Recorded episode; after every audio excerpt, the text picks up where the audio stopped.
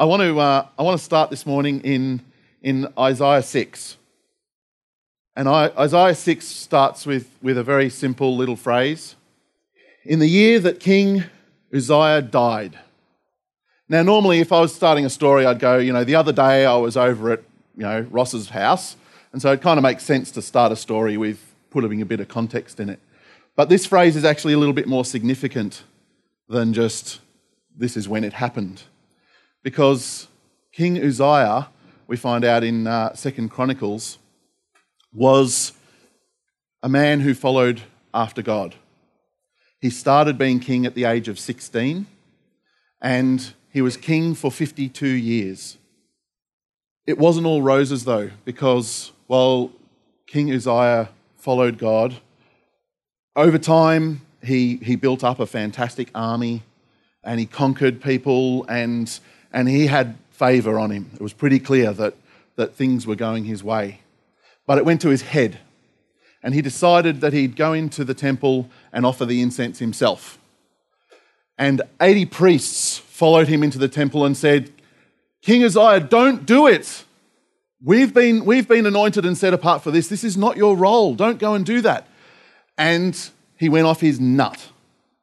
He he told them where to go, and he said, "I'm going to do it. I'm the I'm the top guy here. Don't tell me what to do." And immediately, he came down with leprosy. And coming down with leprosy means you're unclean, and he was stripped of his kingdom. He lived in a house, it said, by the, for the rest of his days, never went to the temple again. This is the year of his death that this story starts. So for Isaiah, it's actually a really significant year. It's a very probably sad year. It's a very confusing, frustrating moment in Isaiah's life, Isaiah's journey, because it was the year that this guy that spent fifty-two years serving God, running a kingdom, conquering the enemies, running things brilliantly, he died. It finished. But his legacy was a distorted, sad picture. So the story continues. This is Isaiah saying, "I saw the Lord high and exalted, seated on a throne, and the train of his robe filled the temple. Above him were seraphim, each with six wings. With two wings they covered their faces, with two they covered their feet, and with two they were flying, and they were calling out to one another, 'Holy, holy, holy is the Lord Almighty. The whole earth is full of his glory.' At the sound of their voices, the doorposts and thresholds shook, and the temple was filled with smoke." Now, we don't know whether this was a vision or he was actually there. He doesn't say one way or the other. But the picture is pretty spectacular. He finds himself at the at the doorway, at the entrance to a throne, a throne room, a temple, in which he sees the Lord high and exalted, seated on a throne.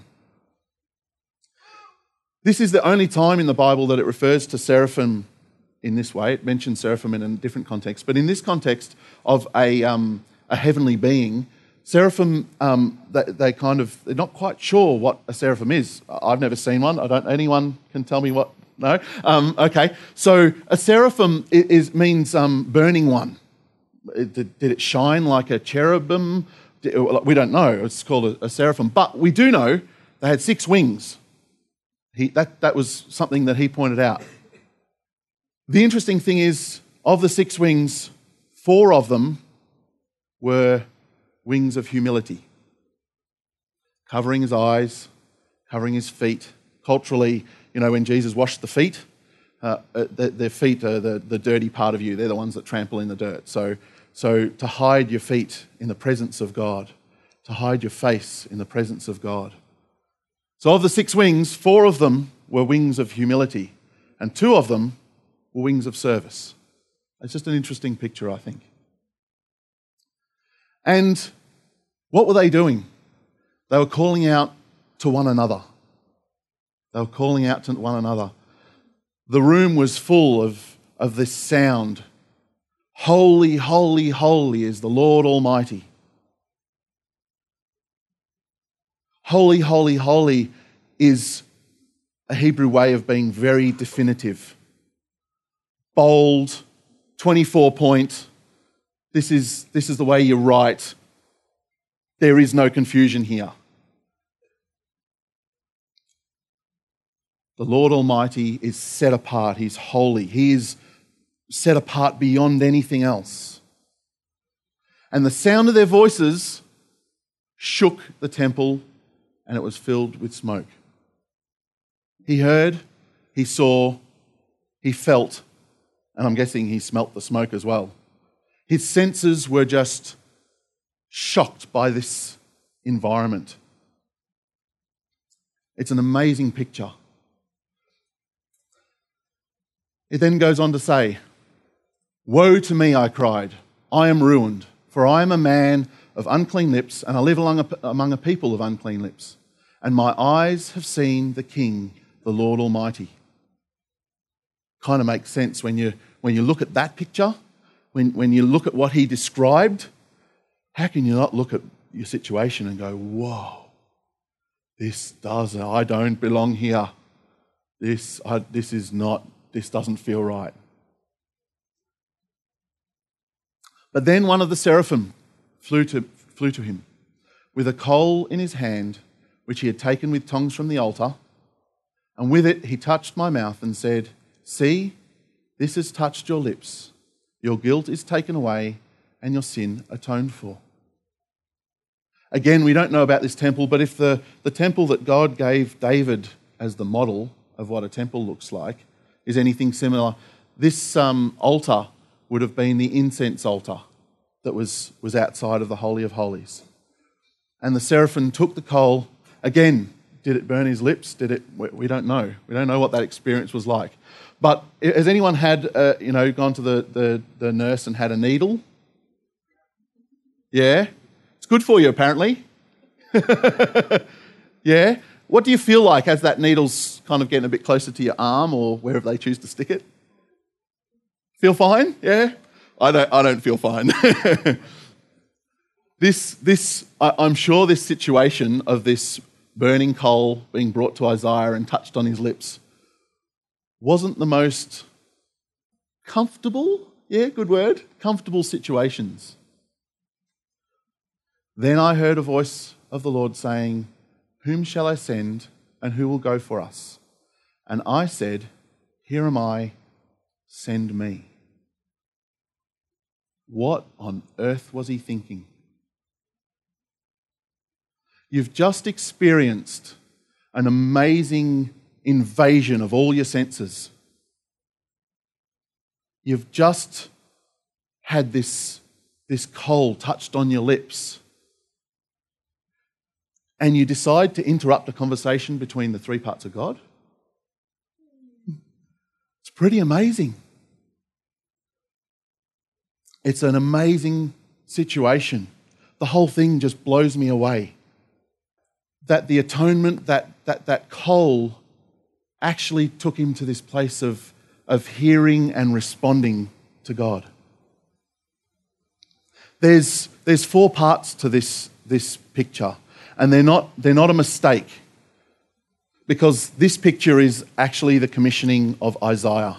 It's the point at which God says to Isaiah, as you saw there, you are on mission, you have a purpose. I have called you, I have anointed you, you, this is time to go. And there were four distinct parts to that picture. The first part was the experience, experiencing the holiness of God.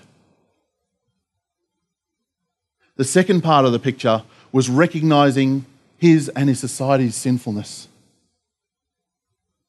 The third part of the picture was being purified, the guilt taken away and the sin atoned for. And the fourth part of the picture is hearing God speak. Now, if you're going to be a prophet to a nation, seeing and understanding these four things is very important. But these four things actually reflect something that we know very well. I hope we know very well. And that is the gospel. It's a picture of the gospel. So we've got this picture of who God is, our separation from Him, His salvation and communion with Him, are all parts of the gospel that was proclaimed. And there is only one response, well, not only one, there's a number of responses, but there is a significant response to these four things. The response to these four things is change. And a word that we don't really talk about that much, repentance. It's not a really popular word in the church. And there's, there's probably a number of reasons for that. Did you know the word repentance in the last two hundred years in literature has, has dropped to ten percent of what it was used two hundred years ago? So now the word repentance is used ten times less than it was two hundred years ago. We don't particularly like the word repentance, and there's actually some good reason for that. There's, uh, there's the whole preaching fire and brimstone concept of, of, of dumping people with guilt and shame and judgment and condemnation and control. And so you go, well, that's not the gospel. That's not the message that we're trying to share here. So let's swing the pendulum the other way. Let's avoid talking about repentance and let's talk about grace and love. Let's just, let's avoid the topic, because putting people into this position of control and condemnation and judgment, that's not what we're on about. But unfortunately, as a result, we're actually missing out on something really significant. If you look at um, Jesus' start of his ministry, he went out into the, into the desert and was tempted by Satan and, and uh, spent his forty days out there, and then he wandered around a touch. And then it says in Matthew four seventeen, from that time on, Jesus began to pre- preach, repent, for the kingdom of heaven has come near. That's how he started his ministry. He says in Luke five, thirty-one to thirty-two, it is not the healthy who need a doctor, but the sick. I have not come to call the righteous, but sinners to repentance. After receiving the Holy Spirit at Pentecost, what did, what did Peter say to the people? Each of you must repent of your sins and turn to God and be baptized in the name of Jesus Christ for the forgiveness of your sins. Then you will receive the gift of the Holy Spirit. Acts two thirty-eight. So the concept of repentance is actually foundational, is actually fundamental to our walk with God. But if it's not those things, if it's not condemnation, then what is it? The Old Testament Hebrew word for repentance, and I'll have to trade notes with Michael because he knows a bit more about Hebrew than I do. Different um, Hebrew um, dictionaries re- use the word shuv or shub, and I don't know why they changed that last letter, but they do. Um, and it means to turn back, to return. The New Testament Greek word is metanoia, to think differently afterwards, to change one's mind. So the idea of repentance is to turn, to change. Now, I don't know about you, but when someone repents and comes to the Lord, there's, it says there's a party in heaven. It says they celebrate.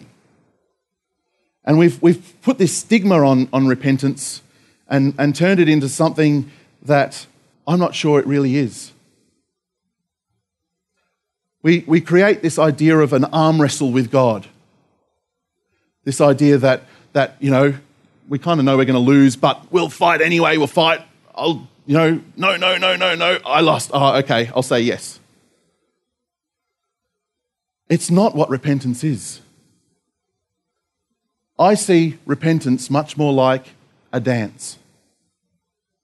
Now, anyone that knows me... Give us a look at that dance. Yeah, I know the people that know me. Um, know that dancing and me don't go together. They're, we're, we're polar opposites. Stuart accused me the other night of almost dancing while I was playing the bass. But as much as uh, as much as this illustration doesn't feel comfortable for me, it's right. When I was in year ten, in, in Currumburra, the tradition was the girls did a debutante ball. That was what was very common. And my father told me, before any girl asked me anything, He said, if a girl asks you to do the debutante ball, the answer is yes. I wasn't convinced. But he made it very clear, if a girl asks you to do a debutante ball, the answer is yes. Now, in hindsight, I understand that if a, if a girl who's sixteen years old has plucks up the courage to ask someone to do that, then right from where I stand now, he's right. The answer is yes. At the time, I wasn't so sure. And I had the fear and inkling of a particular girl asking me. Sure enough, she plucked up the courage and asked me, and very graciously said, take your time, you don't have to answer me now. And so there I am for, for what felt like years, but I, I think it was only days, but going, on one hand, I, I know what's right. On the other hand, I know what I want to say. And there was that moment of turning, knowing where I wanted, I wanted to run one hundred miles. But there was this moment of turning and going, it's right. This is the right thing to do. I'll say yes.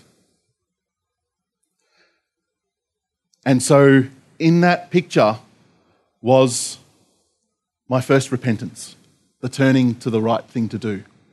And that's a little bit like us accepting Jesus.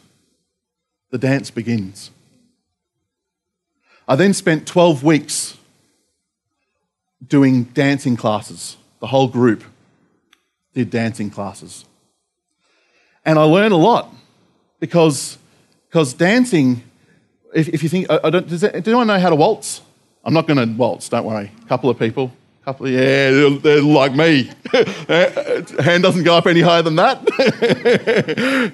Yeah, so a few people know how to waltz. This girl, Katrina, she knew how to waltz well. And here I am having no idea what I'm doing with a partner who is quite experienced at doing this stuff. And the guy is meant to lead in a waltz.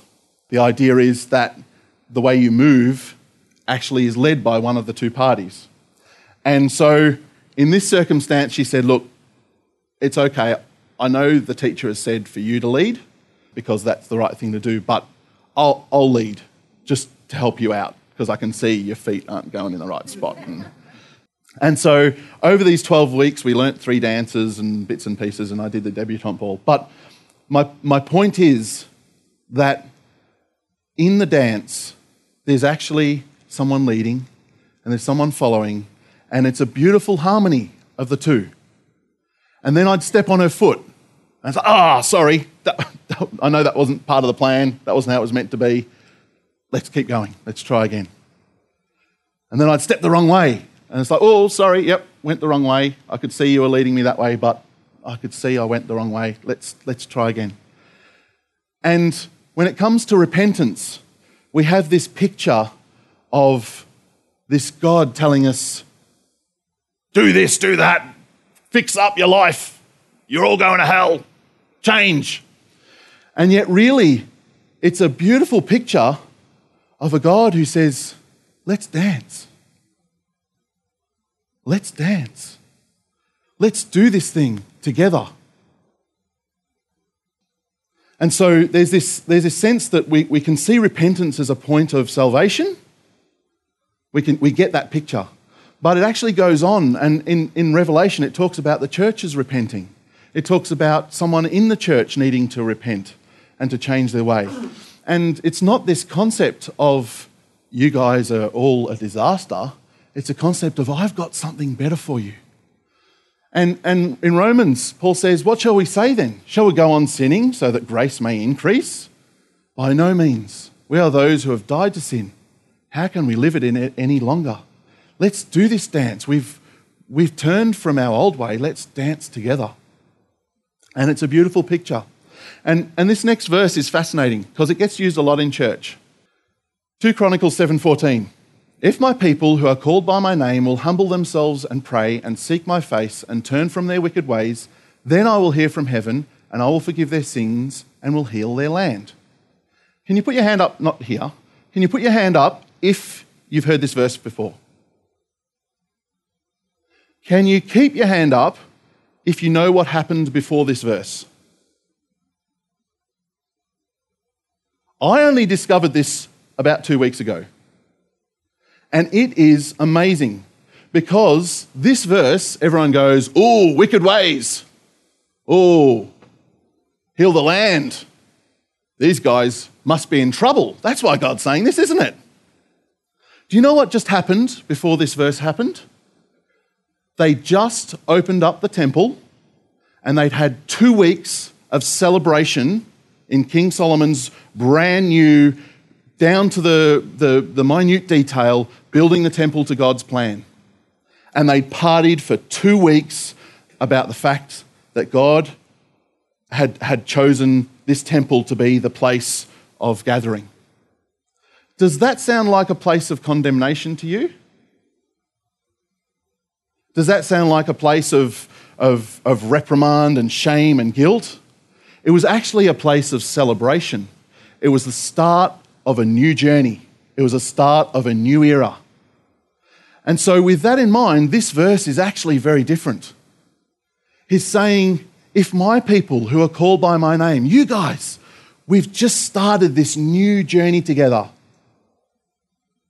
There's going to be hardship ahead. There's going to be things that are going to, that are going to test this journey. There's going to be things that are going to challenge you. But if you humble yourselves, if you pray, if you seek my face, if you turn from your wicked ways, anything that's, that's stopping this dance from happening, I'll hear from heaven. I will forgive your sins and I will heal your land. The dance will go on. Now, we know from Jesus that, that we don't have to ask again and again for forgiveness. That's dealt with. But we do want the dance to continue. We do eagerly desire this, this dance, this unity, this journey that, that God's got for us. And so it's actually not a picture of condemnation. It's a picture of hope. It's a picture of when we turn, he says, humble yourselves. Recognize who I am. See your need for me. Seek me. Recognize that I've given you the forgiveness. Listen to my voice. And the dance will go on. Repentance is something that I think, and I don't want to downplay repentance, it's very significant, and out of repentance is often sorrow that we turned, sorrow and, and, and a brokenness of, of, oh, I can't believe that, you know, I choose to do it my way when God's way is so much better. So I'm not downplaying that repentance actually does some things that might make us uncomfortable, but that place is not a bad place to be. That place is a beautiful place to be. And if we want to grow, if we want to journey, if we want to dance this dance, then all these things lead to change, lead to repentance, lead to that idea of turning. God doesn't want perfection. He doesn't ask for perfection. But he does want us to seek. He does want us to humble ourselves. He does want us to recognize the gift he's given us. And he does want us to hear his voice. Now, there's going to be some of these things that you naturally resonate with. We each have in our own being just things that resonate. For some people, that salvation, that gift is something that they go, wow, I want to respond to that. That's that's where I'm at. For other people, they, they hear a prompting from the Holy Spirit and they're like, wow, I'm I'm there, I'm there. That's what that's what I, you know, drives me. And and some people go, wow, the that picture of Isaiah's heaven, that's what I see. That's what inspires me to turn. And others go, wow, how broken are we? We are so desperate for God. That inspires me. Can I say, please be gracious with people? Because I think the reason that we've got repentance twisted is because if for me salvation is the important thing and Ray's not getting it, he's got to understand salvation and he'll be an amazing man. And then Ross, you know, oh, if he only understands who God is, he'll be transformed. And we start dumping on other people our own experiences and our own journeys and saying, wow, if they only understood. And, and there is a, a sense of love in that, but there's also a misunderstanding of repentance in it too. As we journey together, as we stand in unity, these things are going to be different in different people's lives. And so Ross is going to inspire me by whatever whatever's transforming his life. And Andy's going to inspire me by what's transforming his life. And, and there's going to be this dance that we do together. So I really want to encourage you this morning. It's not, it's, I, I actually wrestled with this message since the middle of January. And the reason I had to wrestle with it is because when God said, speak on repentance, I went, what? Why don't you give Mark the dud topic?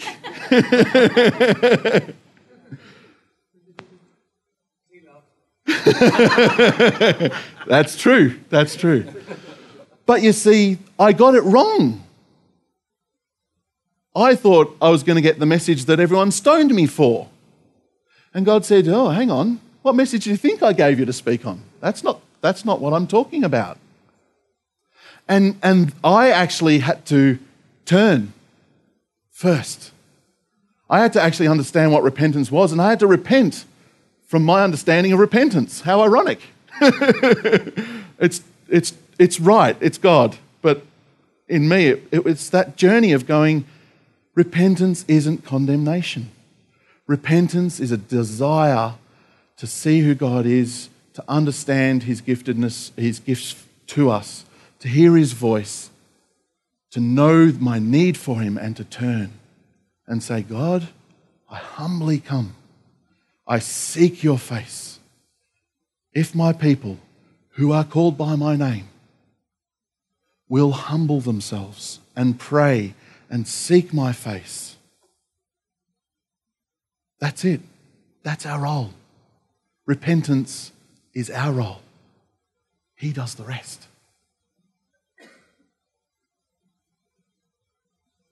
So as we journey on this, this year, I'm excited. I see a church embracing God's word. I see a, a group of people pumped up. This morning, I kind of almost didn't need to give my message because Nathan had an amazing, amazing picture out while we were praying. Do you mind if I share it? Yeah. Hey? It was a picture of a flower. Saying when he was a kid, he used to take a flower, and when he was going to make a decision, he'd take a, a, um, a petal off the flower and say no, next one say yes, next one say no, next one say yes, next one say no. You get round to the last one, and it would say yes or no, whatever it ended up with. And he said the picture was the frustration of going, wrong answer, I'm going to pick up another one. But the important thing in the picture was, in Christ, it doesn't go that way. You pick the first one, yes. Second one, yes. Third one, yes. Fourth one, yes. And you continue round, and guess what the last one's going to be? Yes. And that's the message this morning. The answer is yes, Lord. The answer is yes.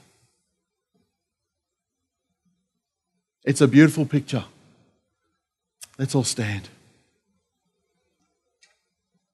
I know I haven't given you um, any warning of ministry time, but by now in the service, I think you probably are aware that anything could happen. So I'm just going to pray, And then we're just going to have a time of silence, just to spend some time with the Lord, just in your own quiet space. Repentance isn't a witch hunt. It's not a witch hunt. And if it's a dance, then the Lord's dancing. And it's just saying, Lord, what's what's the next step? Have I stepped out of line? Is there is there anything in me? Is there anything that you want to reveal to me? Is there one of these four things that I need to seek? I need to pursue? I need to increase my zeal for? I need to hunger after? Lord, is there anything? And if there's nothing, you don't have to keep hunting and finding something. Just, just wait on the Lord. But if there is something, then I'd really encourage you to be humble.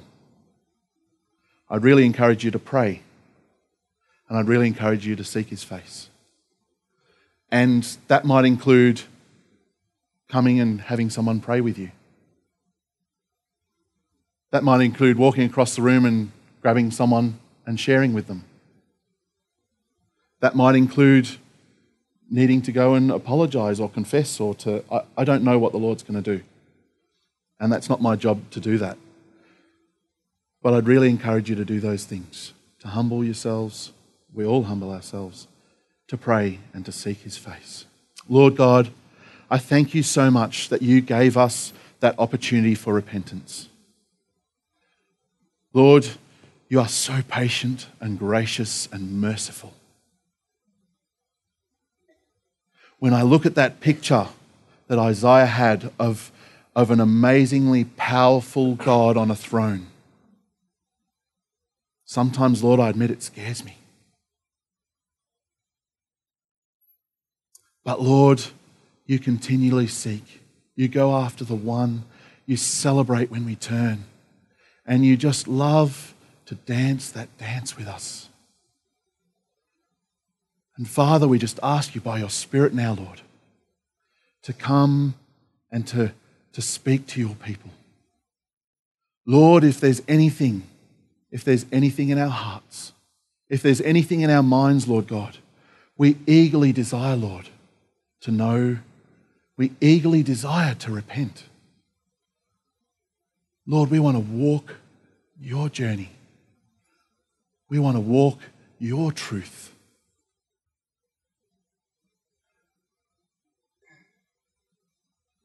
Lord, we just come to you and we just ask you, Lord, to lead us in the dance.